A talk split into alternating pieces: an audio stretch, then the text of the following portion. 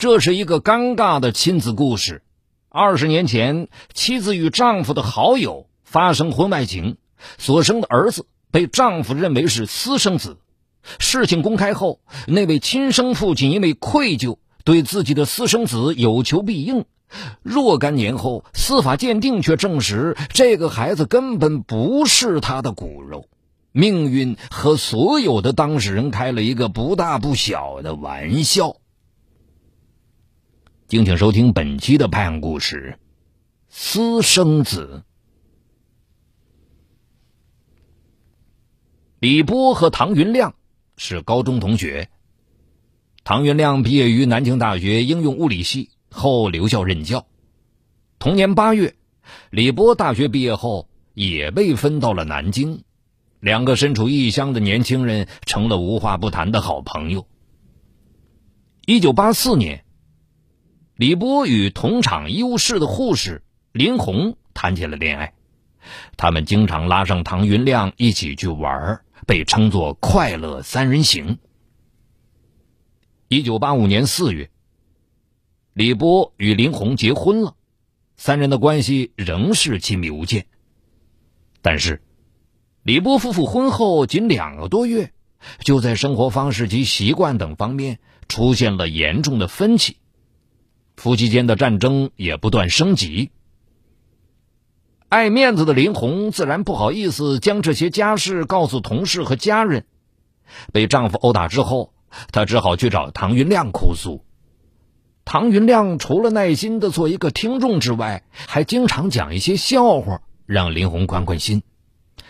渐渐的，林红心里竟对唐云亮有了特别的好感。更重要的是。林红觉得自己爱上唐云亮是对李波最好的报复。在这样的心理驱使下，林红向唐云亮诉苦的频率越加频繁了。而生性热情的唐云亮觉得，自己劝慰一下林红也是一个朋友应尽的义务。一九八六年十月十二日晚上，林红又一次因琐事被李波殴打。他哭着来到唐云亮的宿舍，这一夜，林红没有离去。这之后，他们又在一起偷欢过五六次。为了早一点从这样的怪圈里走出来，唐云亮很快与校图书馆的一位女资料员恋爱，并迅速结婚。一九八七年八月底，林红生下了一个七斤多重的儿子小博。一直想要个儿子的李波开心极了，夫妻俩的关系因此迅速好转。一九九零年十月十六日下午，三岁的小博突然发起了高烧，在医院里一直输液到凌晨。刚回家不到两个小时，小博再次发烧到三十九度，林红吓得赶紧将刚刚睡下的李波推醒，让他起床再带孩子去看病。李波已经熬了一夜，实在是太累了，就说了一句：“哎，你你先给他吃点退烧药吧，不会有事的。”接着倒头又睡着了。林红这下子气坏了，他提高了嗓门告诉李波：“如果你耽误了儿子的病，我这辈子让你不得安宁。”李波没好气的对林红说：“切，大半夜的你发什么神经啊？”你的儿子难道不是我的？气昏了头的林红竟脱口而出：“对，他的确不是你的儿子。”那一刻，李波睡意全无，他厉声说：“你把刚才的话再说一遍。”林红这才意识到自己刚才那句话的杀伤力，他再也不敢吭声了。但李波又怎肯轻易饶过他？在经历了又一顿暴打之后，林红咬着牙一字一句的说：“孩子的爸爸应该是唐云亮。”这几个字在李波听来，就像一连串的炸弹，字字钻心，他的肺都要气炸了。自己养了三年多的儿子，竟是最好的朋友的种，而自己竟一直被蒙在鼓里。怒不可遏的李波当即压着林红和小博冲到了唐云亮家。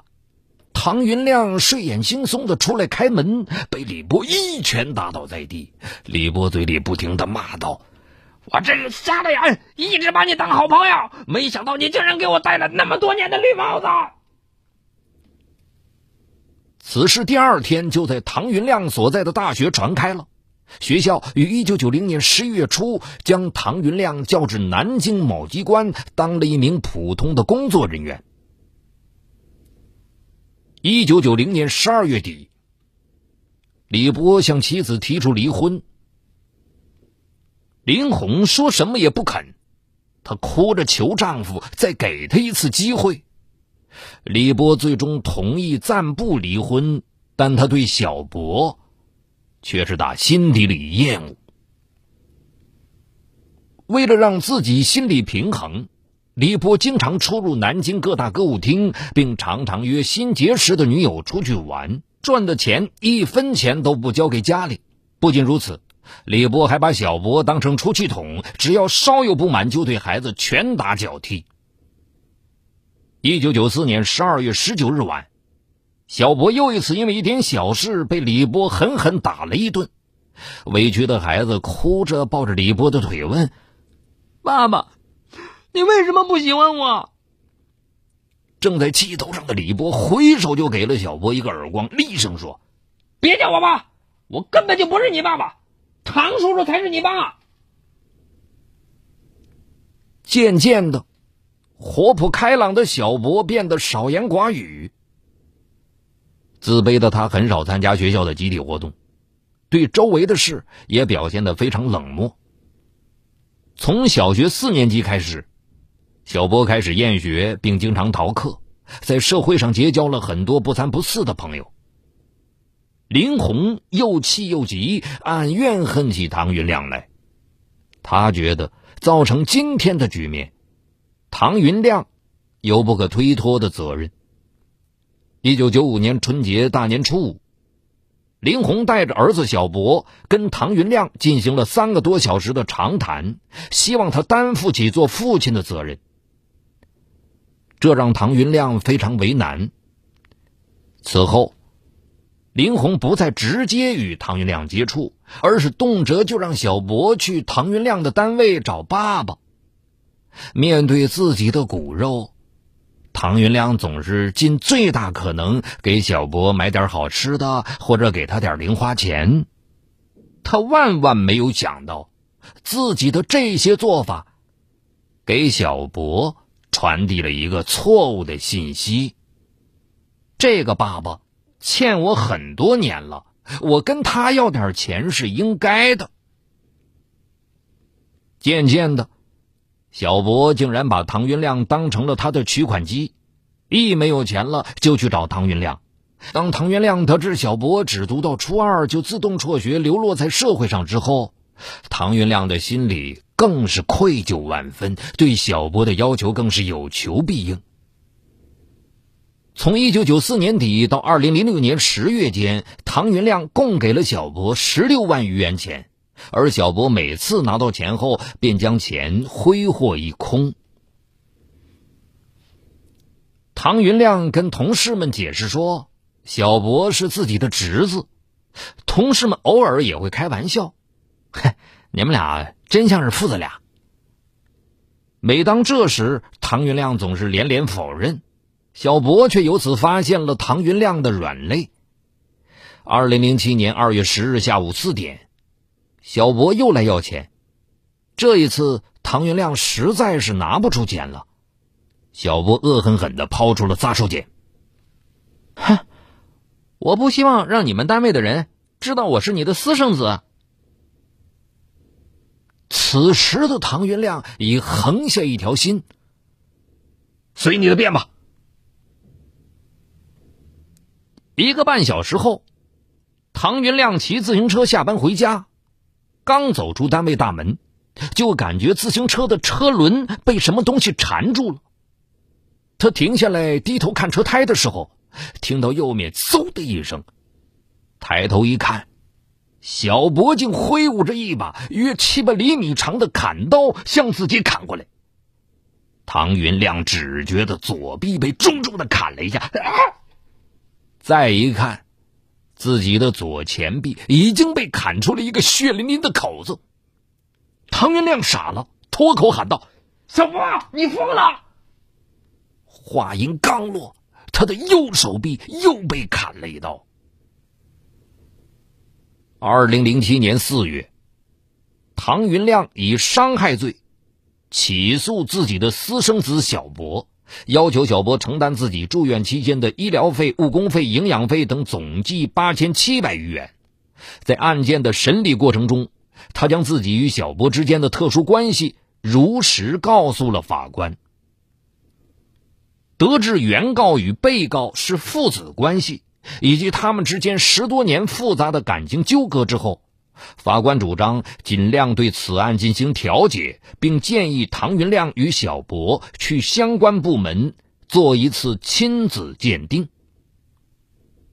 一个月后，鉴定结果出来了，令所有人惊讶不已的是，唐云亮和小博之间根本没有任何血缘关系。后来。李波又去与小博做了亲子鉴定，原来小博竟是李波和林红的亲生儿子。拿到鉴定结果的那一刻，唐云亮终于控制不住自己，当庭痛哭。他揪着自己的头发说：“啊，这都是我造的孽啊！”两天后。唐云亮经过慎重考虑，主动到法院撤诉。离开法院时，他告诉法官：“我总算放下了这个压在心头近二十年的大包袱。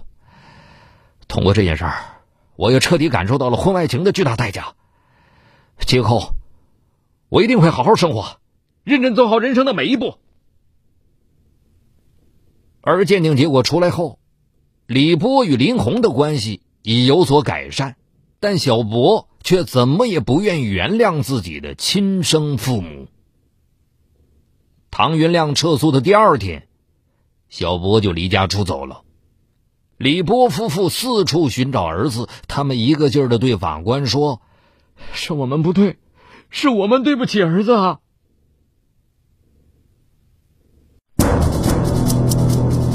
中国恶魔。东北警匪往事，重大案件纪实，悬疑凶案密码，高度戒备，他们或许就行走在你我中间。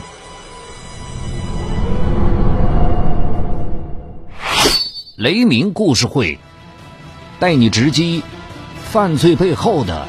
人性深渊。